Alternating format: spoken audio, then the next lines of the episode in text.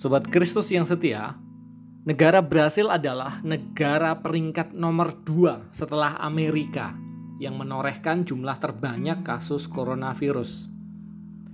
Tahukah Anda bahwa Presiden Brasil pada hari Selasa kemarin menyatakan kepada pers bahwa ia terpapar COVID-19?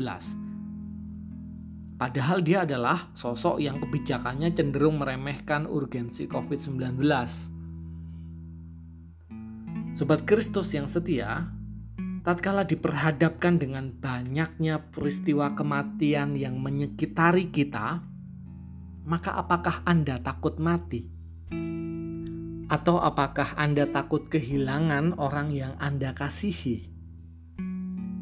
Sebenarnya, nilai-nilai yang baik selalu ada di balik rasa takut mati, di balik rasa kehilangan dan begitu kita berdamai serta terbebas dari rasa takut mati, rasa takut kehilangan, maka buah-buah roh sebagaimana penuturan Rasul Paulus seperti kasih, sukacita, damai sejahtera, kesabaran, kemurahan, kebaikan dan sebagainya akan matang. Buah-buah roh itu akan matang dan diri kita akan menjadi bejana cinta yang dapat melimpah ruahi dunia dengan buah-buah dan aroma kehidupan yang menyegarkan dan bermanfaat. Dan itulah kehidupan baru. Gusti Yesus sendiri dengan jelas mengungkapkan di dalam Injil Matius bahwa barang siapa kehilangan nyawanya, ia akan mendapat, dan sebaliknya, Barang siapa mempertahankan, ia justru akan kehilangan. Artinya, kita diundang untuk melepaskan, to let go. Namun memang melepaskan diri dari rasa takut mati dan rasa kehilangan adalah perkara yang sukar.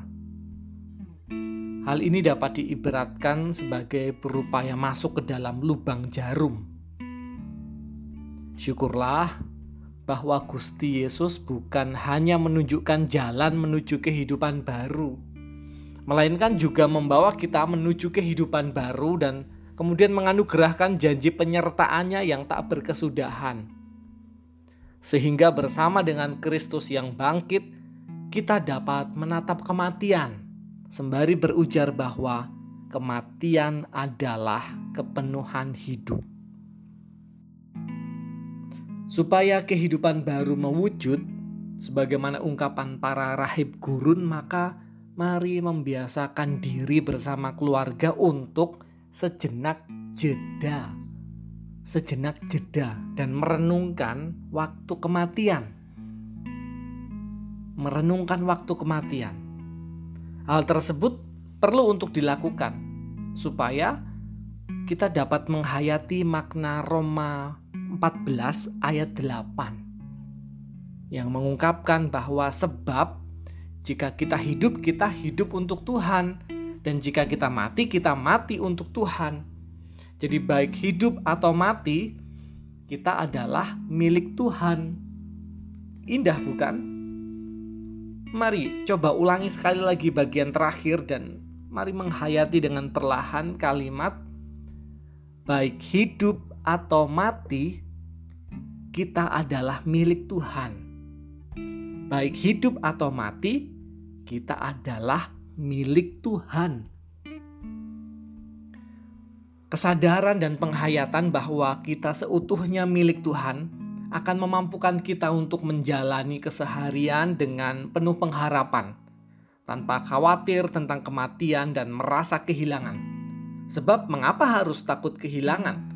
Jika sebenarnya kita adalah milik Tuhan dan sama sekali tak memiliki apa pun.